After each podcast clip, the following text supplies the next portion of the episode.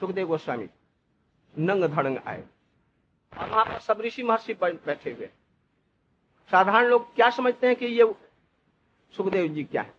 समझे? नहीं समझ। इसलिए इस विचार करके संतों का जो संग करेंगे, वो समझ करके उनका आदर करेंगे और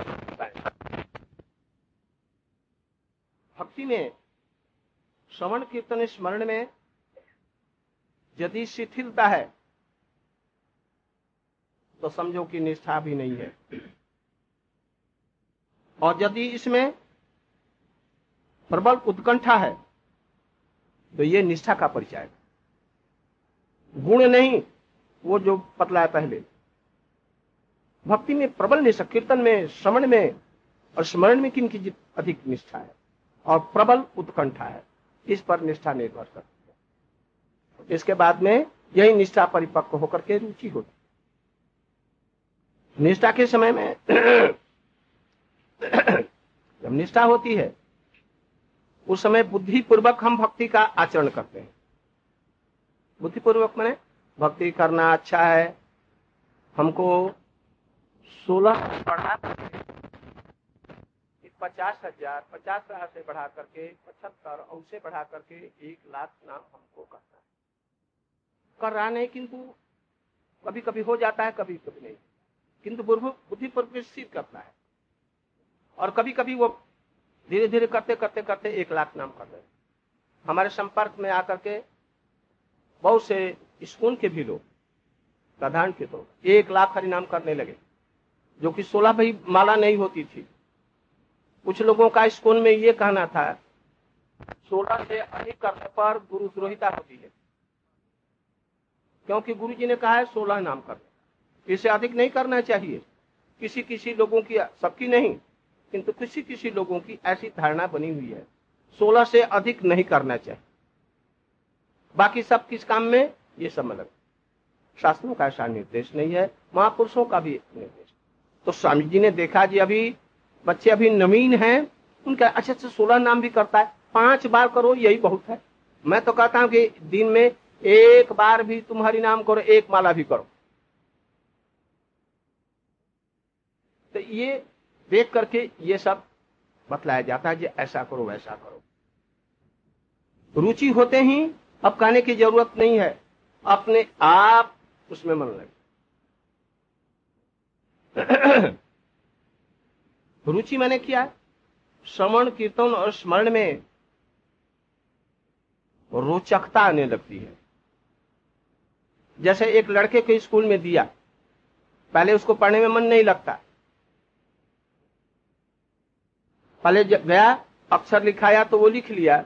फिर दूसरे दिन आया तो उन्होंने कान थोड़ा सा गर्म कर दिया या डांट दिया तो मन खराब हो गया। अब स्कूल ही नहीं जाना।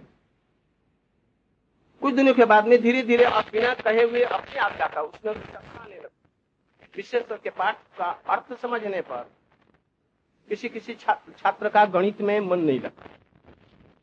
ज्योमेट्री में मन नहीं लगता। क्यों? उसकी थोड़ी याद समझ में नहीं आती।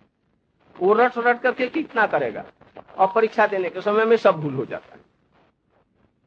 और जो थोड़ी समझता है ना, उसको बड़ी रुचि होती जैसे भी कठिन से कठिन अंक हो, उसको आनंद लगता है। एक बार हमने सुना है, ये दस प्रश्न थे, आया था गणित का। उसमें अंतिम जो था, बहुत क्लिष्ट था, बहुत कड़ा। सब लड़कों ने और सब प्रश्न किए, किंतु वो नहीं किया। सबने छोड़ दिया। और एक लड़का था, उसने एक ही किया और सबको छोड़ दिया। उसको पूरा हंड्रेड मार्क मिला। देखा, जैसे जब ये कठिन प्रश्न कर दिया तो ये ज़रूर साधारण सब। तो रुचि ऐसी होती है। रुचि होने पर रोचकता आएगी। उस समय परिश्रम नहीं होता भजन में। निष्ठा में भजन में परिश्रम लगता है। मन नहीं लगता है, मन लगाना पड़ता है, ज़ोर से। और जहाँ रुचि हुई, तब क्या होगा? रोचकता आने लगती है। रोचक न होने पर क्या होता है? अपने आप कुछ दिनों के बाद ये परिपक्व हो जाने पर, नहीं करने पर उसको बुरा लगता है, खराब लगता है। आज न जाने क्या हमारे जीवन में क्या अभाव हो गया। इसीलिए क्या है? सात कृष्ण नाम चरितादि सीताप विद्यो पितरस न रोज़गार जैसे किसी को एक रोग होता है पीलिया। पहले पीलिया का एक ही इलाज था मिस्त्री का चूसना। मिस्त्री चूसता जाएगा और धीरे धीरे रोग दूर होता जाएगा। पहले वो मिस्त्री कड़वी लगेगी, इसके बाद में फिर जब रोग ठीक हो जाएगा, मिस्त्री मीठी लगेगी। मीठी लगना ही उसका ये समझ लो यह रोग दूर हो। वैसे ही हरिनाम करने में अभी हम लोगों को पीलिया रोग मने मायाग्रस्त। अभी इच्छा नहीं कर रही है, नहीं लगता किंतु हरि नाम करते करते निरंतर, साधुओं की सेवा करते करते भागवत का श्रवण करते करते करते ज़रूर होगा। रुचि होगी उस समय रुचिकर होने लगता ये रुचि दो प्रकार की है। एक, वस्तु वैशिष्ट अपेक्षिणी वस्तु मैंने यहाँ पर श्रमण कीर्तन इत्यादि साधन। साधन में यदि ठाकुर जी का विग्रह है। सोने का मंदिर बनाया, खूब बहुत बड़ा, विशाल। दस करोड़ रुपए का मंदिर बनाया। और उसमें सोने के राधा और कृष्ण और महाप्रभु जी। और हीरे जवाहरात मुक्तों से उनको जड़ दिया गया। उनका अर्चन के समय में तीन बाल ब्रह्मचारी लोग खूब मोटे और बहुत सुंदर सुकांत शंख वादन कर रहे। सोने के कलश से उनका अभिषेक हो रहा है। दूध घी दही मधु चीनी और वेद मंत्र में दस पंद्रह आदमी उच्चारण कर रहे हैं। श्रुति मंत्र इत्यादि। वो क्या होता है? उसका क्या नाम है? पुरुष सूक्त। इत्यादि। शी सूक्त से उनका अभिषेक कर रहे हैं। और हज़ारों आदमी दर्शन करने के लिए जुटते हैं। कहें जैसे सोने का घड़ा एक मैं दूँगा वो कहता है जो मैं दूँगा एक लिस्ट बन गया और हज़ारों आदमी, बड़े बड़े धनी आदमी, जैसे आज हम बैकुंठ को पहुँच जाएँगे।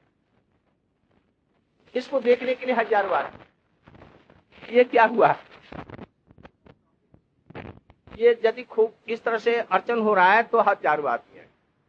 और एक आदमी अपने रोते हुए, अपने अश्रुओं से ठाकुर जी को स्नान कर। रहा कभी अपने मस्तक पर रखता है ठाकुर जी को, कभी अपने आँखों पर, कभी हृदय पर रखता है। और भावना पूर्वक उनको इस प्रकार से कहीं से गंगा जल या जमुना लाया है और उसी से उनको स्नान करा तुलसी दे करके। बड़े प्रेम से, लग्न से। दोनों में कौन सा अर्चन हुआ ठीक? किंतु जगत के लोग जिनको भक्ति नहीं है, जिनको निष्ठा रुचि नहीं है, इस चीज़ को नहीं समझेंगे, वो देखेंगे जैसे ऐसा विशाल रूप में हुआ जब विश्व में डंका बज गया। डंका बजाने में वो लोग मस्त हैं। सबरी जैसा और वो विदुर की पत्नी जैसा। भक्ति का ये लक्ष्य। साधन के तरफ़ में अर्चन करेंगे कैसे? रघुनाथ दास गोस्वामी। रघुनाथ दास गोस्वामी क्या करते हैं? कभी अपने सिर पर रखते हैं। वो गिरधारी जी की शिला। कभी आँखों पर रखते हैं, कभी हृदय पर रखते हैं। कभी आंसुओं से स्नान करा देते हैं। और तुलसी दे करके और जल दे करके उनको। सेवा। ठाकुर जी सेवा से प्रसन्न हो गए और राधा कृष्ण की सेवा उनको दी। यह है यथार्थता। कीर्तन यदि हो रहा है, एक आदमी उसका लय बार बार टूट रहा है और जरा आवाज़ मोटी है, हारमोनियम से नहीं गान कर सकता। हारमोनियम बजाना जानता ही नहीं। और मृदंग भी नहीं है। एक छोटी सी करताल है, उसको टुन टान बजाता हुआ। राधा रमन हरि गोविंद, राधा रमन हरि गोविंद। गोविंद जय जय गोपाल, जय जय। राधा रमन हरि गोविंद। हाँ तो सांसों की धारा की। भले ही स्वर नहीं है, इसको सुनने के लिए कृष्ण जाएँगे तो जिन लोगों को कीर्तन में केवल पद और भाव जिनको प्यारा है, उसमें रुचि है, ये श्रेष्ठ। किंतु जहाँ हारमोनियम बज रहा है, तबला, इसराज डुग्गी और नए नए क्या होते हैं वो सब? कंप्यूटर के सब बने हुए, ये सब मिला करके सभी एक साथ में एक लय से और अच्छे अच्छी लड़कियाँ छोटी सी सुंदरी, सुंदर गला, मधुर गला और खड़ी होकर के अच्छे ड्रेस पहन करके गा रही देखिए, ये दिल्ली का सब दिल्ली टूट पड़ेगा वो। और यदि तारकाएँ आ गई बंबई से, और वहाँ पर गान कर रही है हरे कृष्ण हरे कृष्ण वहाँ पर मारामारी हो जाएगी टिकट के लिए। कोई भीतर में प्रवेश नहीं कर सकता। ऐसी रुचि जो होती है, वस्तु की वैशिष्ट की अपेक्षा वहाँ पर कोई अपेक्षा नहीं है। पर श्रवण कीर्तन मानने से ही हरिदास ठाकुर जी क्या कर रहे हैं? हारमोनियम बज रहा है न, तबला बज रहा है न डुगी बज रहा है न, क्या बज रहा है? कभी जा रहे हैं रास्ते में? करते हैं कभी लोट पोट कर रहे हैं? जब वो प्रहलाद महाराज जी जब कीर्तन करते हैं समुद्र के किनारे, कैसे? अकेले हैं। श्रोता, पेड़, पौधे और वृक्ष, लता, ये गुल्म और घास और समुद्र का पानी है, उनका श्रोता। किसी को दिखलाने के लिए नहीं कर रहे। और कभी कीर्तन में मत हो जाते हैं, कभी हँसते हैं, कभी रोते हैं, कभी जन्मी में पलौटते हैं, कभी अपने को धिकार देते हैं, हाय हाय हाय हाय, क्या हमें प्रेम नहीं हुआ और कभी रोदन करते हैं। ये कीर्तन कैसा है? ये यदि किसी के श्रवण में आ जाए तो उसका तत्नाथ कल्याण हो जाए। इसलिए एक रुचि होती है, वस्तु के वैशिष्ट की अपेक्षा नहीं रखती। ये अलंकार है कि नहीं और सुंदर रूप में ये हो रहा है कि नहीं, या सोने के खड़े से ये अभिषेक हो रहा है कि नहीं है, या कीर्तन में ये सब या कहीं पर पाप प्रवचन हो रहा है, कोई वक्ता है, भावुक है, रसिक है, और तत्वज्ञ है, बड़ी सुंदर उसे पाठ कर रहा है।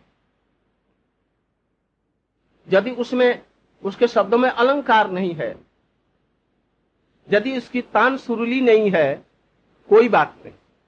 वही सुनता है, जिसको रुचि है। और जिसको ऐसी रुचि नहीं है, वो क्या करेगा? कुछ नहीं जानता, भक्ति नहीं है। संसार में रचा पचा हुआ, पैसे के लिए बिज़नेस करता हुआ भागवत का पाठ करने आ गया, और इसी को जो कुछ प्रणामी मिलेगी, वो देखता है जी प्रणामी आज कितनी मिली? और लेकर के घर का पालन भक्ति से कोई संबंध न हरिनाम करता है, न कुछ। सभा में आता है तो तिलक कर लेता है, फिर मिटा देता है। न एकाशी व्रत करता है, न कुछ नियम से कुछ करता है, न कोई उसका गुरु है। किंतु सुर से करता है, और बड़ी रसीली कथा जोड़ देता है। तेरे गुड़ को मलाई से रगड़ दी रे। सुन करके लोग कहते, वाह वाह वाह, ताली बज गई। ये इतना सुंदर कीर्तन किया है। तो उसे कल्याण नहीं होने का दोनों में रुचि कौन सी थी? वो रुचि नहीं से कुछ अच्छी है भली है। जो कि केवल ताल स्वर इत्यादि सुनते हैं या वैसा सुंदर रूप में कोई कीर्तन या प्रवचन नहीं से तो अच्छा है नहीं बाबा से भी नहीं पिता होने से भी यदि काना पिता भी है तो अच्छा है ना? नहीं मामा से काना मामा मामा है नहीं उससे अच्छा है जो काना भी मामा है तो मामा तो है। तो ऐसे है। किंतु रुचि होनी चाहिए कैसी? वस्तु के कोई अपेक्षा ताल स्वर की नहीं न किसी चीज़ की बस प्रेम की अपेक्षा रख। तो ऐसी हमारी रुचि होनी चाहिए। ठाकुर जी को यदि हमारे बंशीदास बाबा जी नवदीप में थे वो ठाकुर जी को नित्यानंद प्रभु और गौ की इतनी बड़ी बड़ी पीतल की मूर्ति थी और उनसे रोज उनकी लड़ाई होती वजह से ये तो अच्छा है ये गौ निताई अच्छा है। सीधा साधा। सीधा साधा। ये जो है बड़ा ये चंठ है। आज तुम्हारी हम नहीं सेवा करें। इस तरह से उनसे लड़ाई करते हैं और बड़े भाव से सेवा करते हैं। साधारण लोग समझ नहीं पाते। ये कहा उच्च महाभागवत है। इसलिए रुचि हमारी ऐसी होनी चाहिए। ये कौन विचार करेगा? ये उनकी रुचि है ना उसकी रुचि है? विचार कौन करेगा? जिसको भक्ति है, जिसको रुचि है, वो विचार करके देखेगा।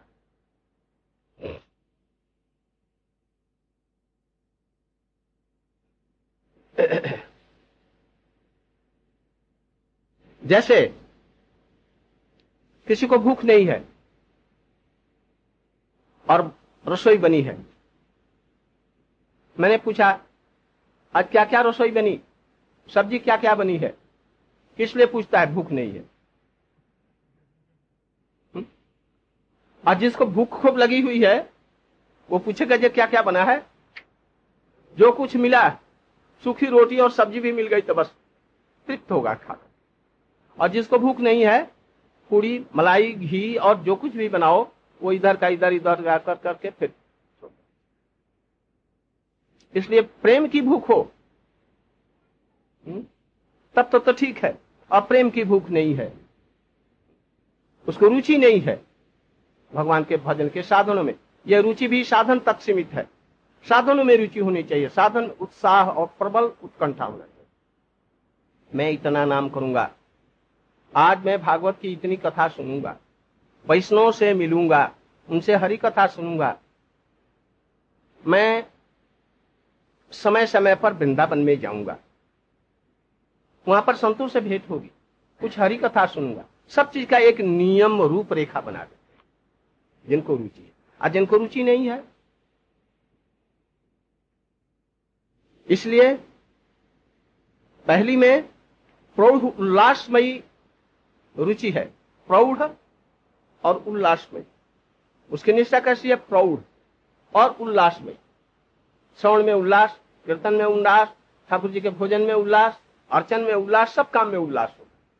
और जिसका वैसा नहीं है, वो सब में मरा हुआ मन लेकर के ये सब करेगा, कर्तव्य निष्ठा से।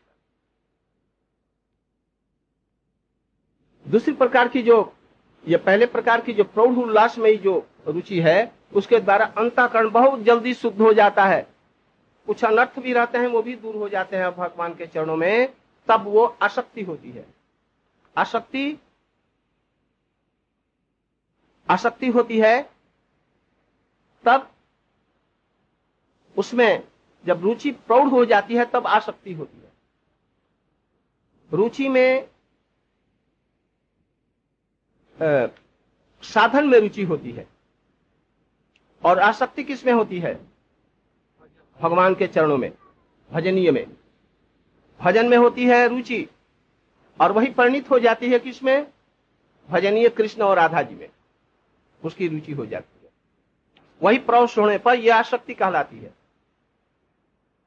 रुचि में कृष्ण के प्रति उतनी कोई रुचि नहीं है।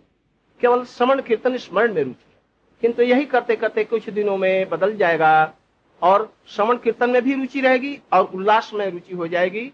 भजनीय ये आसक्ति का लक्षण आसक्ति का लक्षण होने पर बिना आसक्ति हुए व्यक्ति को वो समझ में नहीं जाए ये किस अवस्था में ये विचरण कर रहा है? बहुत ऊपर चला जाता है। ये रुचि जिसको हो जाती है, उसका एक लक्षण बताते हैं। तो जिसको रुचि अभी ये श्लोक मैंने कहा श्रीमतांग स्वकता ही वाला, उसी की व्याख्या में बतला रहे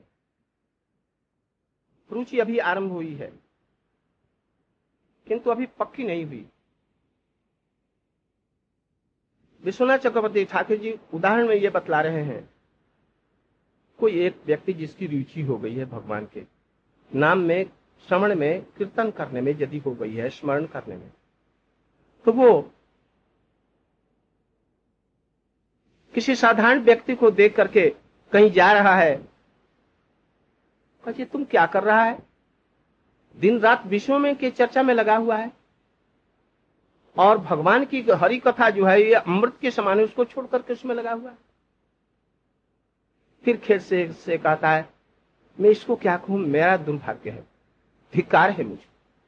मेरा सारा जीवन ऐसे ही बिता दिया। भगवान के भजन में हमारी रुचि नहीं। बहुत खेत करने लगता है। गुरु जी ने हमें एक परम रत्न दिया था दीक्षा में। ये मंत्र दिए थे। कृष्ण के संबंध सूचक, गोपाल मंत्र, गुरु मंत्र, गोपाल मंत्र काम गायत्री दिए थे। ये क्या चीज़ है? ये गोलोक की वस्तु को देने के लिए ये।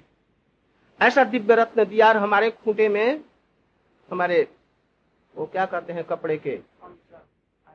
आंचल में बाँध दिया। स्त्रियों को अंचल और पुरुषों के चादर। आंचल में बाँध। किंतु मैंने इसका मर्म नहीं समझा। गुरु जी, ये मंत्र दिया, यदि थोड़ा सा अभ्यास किया जाए, कुछ दिनों में ही भगवान को वो दे देता है। किंतु है है हमारा जीवन बेकार का गया। गुरु के जीव पर हमारा विश्वास नहीं रहा। मैंने इन मंत्रों का अच्छी तरह से ये नहीं किया, ध्यान नहीं किया, स्मरण नहीं किया। हमने कीर्तन नहीं किया।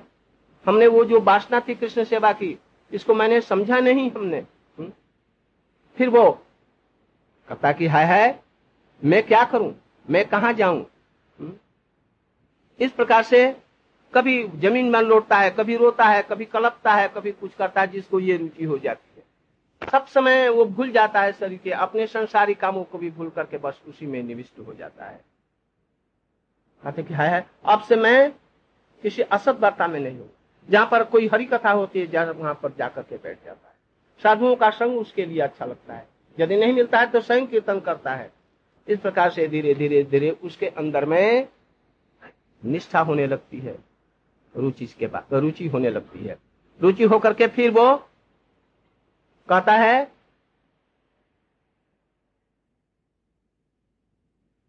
कहीं पर भागवत का पाठ हो रहा था, वहाँ पर पहुँचा।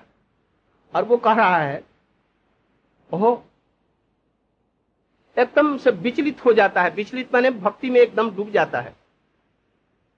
कभी रोता है, कभी कुछ करता है। लोग कहते हैं कि ये पागल है। कोई कहता है, ये ये न जाने क्या है। यहाँ पर क्यों आया? कभी लौटता पोटता है। लोग उसको समझ नहीं पाते। इस प्रकार से मनोरुचि उस साधक को हाथ पकड़ करके नित्य कराने लगती है। उसको शिक्षा देने लगती है, रुचि ही, और उसको बढ़ाने लगती है। इस प्रकार से रुचि के लिए बतलाया। रुचि जबकि भजनीय वस्तु में, कृष्ण के चरणों में जब हो जाती है तो इसी को कहते हैं आसक्ति। निष्ठा का एक लक्षण है ये, बहुत चेष्टा करने पर भी भगवान का स्मरण करते समय में कीर्तन करने के समय में, चिंतन करने के समय में चित्त विषयों में चला जाता है, उसको फिर बड़ी मुश्किल से लाते हैं। और आसक्ति में क्या होता है? कब मन भगवान के चरणों में चला गया विषयों से, ये उसको पता नहीं लगता। उसके लिए परिश्रम नहीं करना पड़ता, प्रयास नहीं करना पड़ता। अपने आप विषयों से मन हट करके भगवान। जब देखो तब तो भगवान की सो रहा है। जब नित खुली, देखा जी, कृष्ण कृष्ण कर रहा सो करके उठा। भगवान की कथाओं की चिंता उसकी हो गई।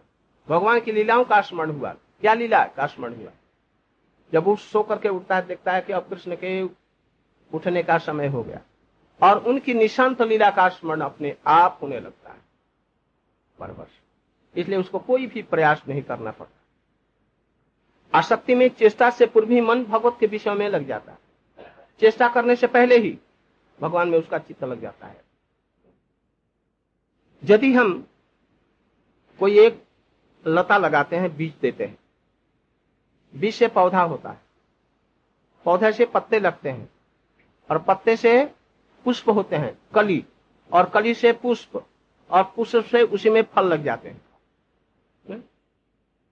ठीक उसी तरह से गुरु जी ने मंत्र इत्यादि दिया, श्रद्धा दिया, कृष्ण सेवा की वासना दी, ये तो हुआ बीज। पत्ते हुए उसमें। पत्तों से फिर ये निष्ठा हुआ एक तरह से पत्ता। रुचि हुई, उसमें अपकली लगने लग गई। और नहीं।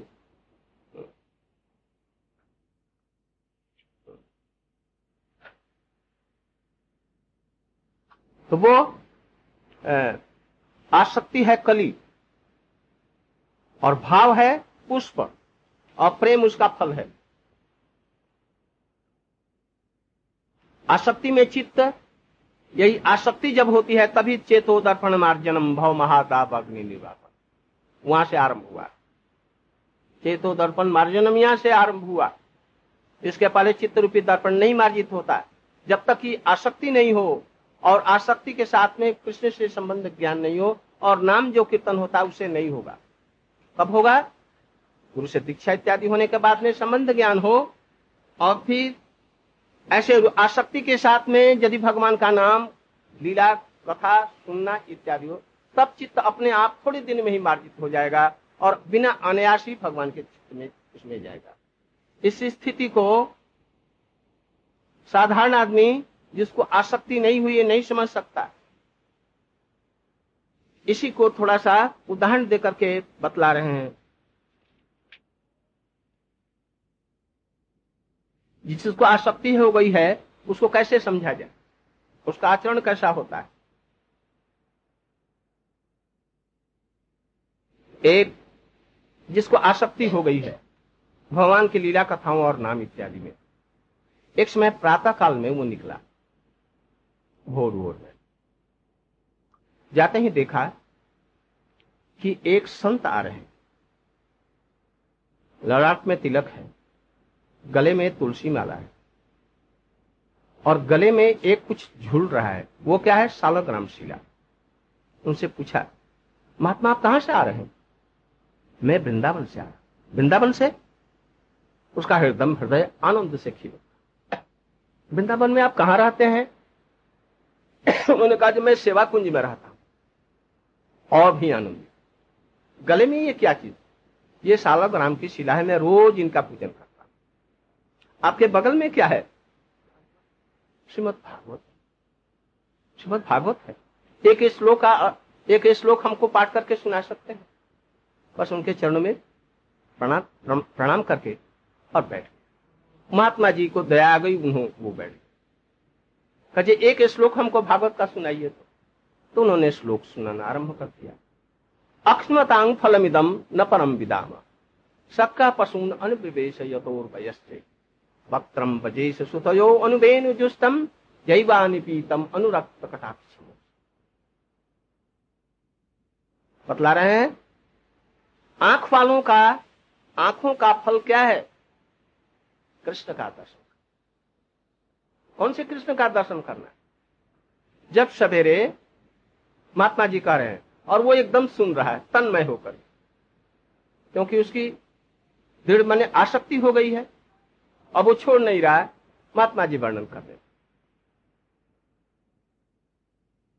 आँख वालों का यही आँखों का एकमात्र फल है, दूसरा मैं नहीं जानता। ये कौन कह रहा है? गोपियाँ का और सखी, आँख वालों के आँखों का फल यही है कि कृष्ण जब गोचारण में जा रहे हैं, एक वन से दूसरे वन में प्रवेश कर रहे लाखों गैया उनके साथ में अब बछड़े हैं। फुदक रहे हैं, काली और ढबली श्यामली गायें। और कृष्ण लाखों सखाओं के साथ में उनको घेरे हुए हैं। कृष्ण के अधरों में बंसी विराजित है। मधुर मंद मंद मुस्कान खेल रही उनके अतरों पर। अत्यंत सुंदर सर्वांग उनका है। और वो मंद मुस्कान के साथ में, बलदेव जी के साथ में बंसी बजाते हुए जा रहे हैं।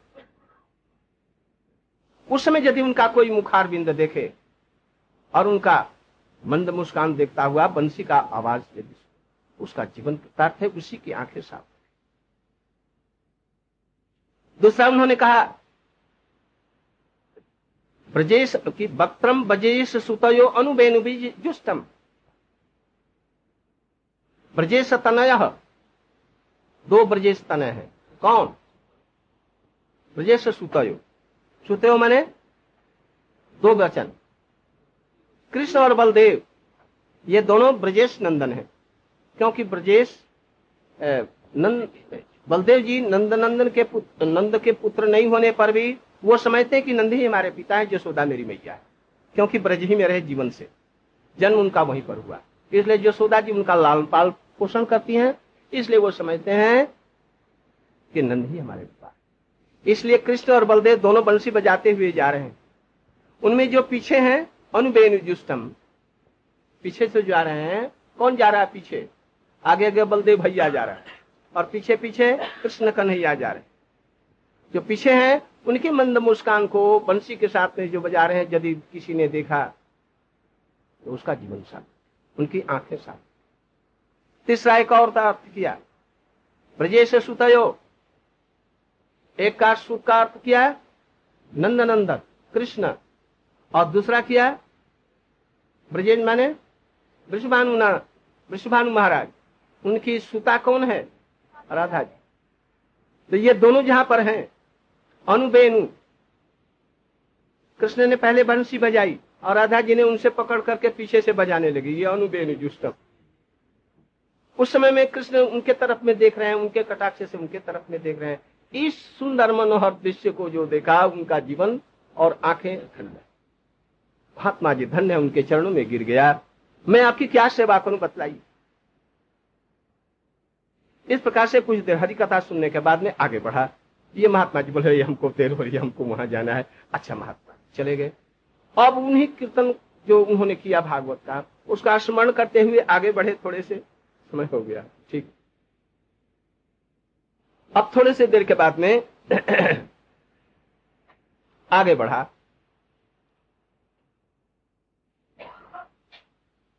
थोड़ी देर के बाद में जब आगे बढ़ा तो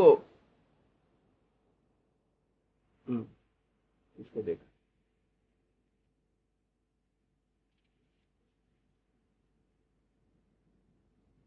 आगे जब बढ़ा तो उन्होंने देखा कि एक हिरण आ रहा है। तो हिरण आ रही है तो उसको देख करके ये कहता है यदि ये हिरण दो कदम हमारे तरफ़ आ, आ जाए मैं समझूँगा कि आज कृष्ण के प्रति हमारी रुचि हो गई है आ सकती है नहीं तो मैं समझूँगा कि नहीं। सचमुच में हिरण वो उनके तरफ़ में आकर के और फिर कुत्ता हुआ कहा बस उस हिरण को प्रणाम किया टंडो आज हमको विश्वास हो जय कृष्ण हमको दर्शन। यदि हिरण आया नहीं और वहीं से उलट करके भाग करके चला गया आज हमारी भगवान के ऊपर में निष्ठा नहीं। हमारा जीवन धिक्कार है। कब भगवान मिलेंगे? इस तरह से वो रोने लग गया। एक पशु के चाल पर अपनी भक्ति को हुई कि नहीं हुई, इस प्रकार से वो देखता है। इसी तरह से जो कुछ देखता है, उसी से वो मापते आगे बढ़ा वो। देखा जो कुछ बच्चे खेल रहे हैं। नंगे नंगे बच्चे छोटे छोटे खेल रहे हैं। इसने देखा जी मालूम होता है ये सनक नंदन सनत कुमार इत्यादि ऋषि लोग हैं। जाकर के एक उनके चरणों पर अपना सिर रख अच्छा महात्मा जी महात्मा जी ने बच्चे, ये बतलाओ तो। हमारी कृष्ण, हमारे, हम कृष्ण मिलेंगे कि नहीं? तो उसमें से एक ने कहा अच्छा उहू का अर्थ क्या? तब उसका मन विषादग्रस्त हो गया। हम्म? और फिर यदि उहू का ज़्यादा थोड़ा सा उच्चारण करके दूसरी तरफ़ से कर दिया तो क्यों नहीं? वो क्यों नहीं होगा? ज़रूर होगी। एक साधारण सी बातों पर वो अपनी भक्ति को वो विचार करता है। हमारी भक्ति हुई क्यों कभी रोता है, कभी चिल्लाता है, कभी ज़मीन में गिरता है, कभी कुछ करता है। ये आसक्ति का है। ऐसी आसक्ति यदि परिपक्व होगी, तब प्रेम में हम भाव अवस्था है। अभी ये मुकुल मुकुल मैंने कली है। भाव अवस्था एक फूल है वृक्ष वो फूल ही पीछे से जाकर के प्रेम होकर के अब प्रेम फल देगा। इसलिए हम लोग प्रतीक्षित करनी चाहिए, कब ऐसी भगवान के चरणों में हमारी आशा, कैसे हम भजन कर सकें जो हमारी ऐसी भावना है। आज यहीं तक रहे। इसके बाद में भावस्था में, प्रेमावस्था में कैसी दशाएँ होती हैं, लोभ के लिए हम बतलाएँगे। अभी हमारी अवस्था नहीं है, तभी बतलाएँगे इसलिए कि हम लोगों को उसके लिए जीवन में यदि भक्ति नहीं हुई तो कुछ नहीं हुआ। इसको लक्ष्य करके हमको चलना है। हमको संसार में मर्यादा धन, रुपया, पैसा, स्वर्ग, मोक्ष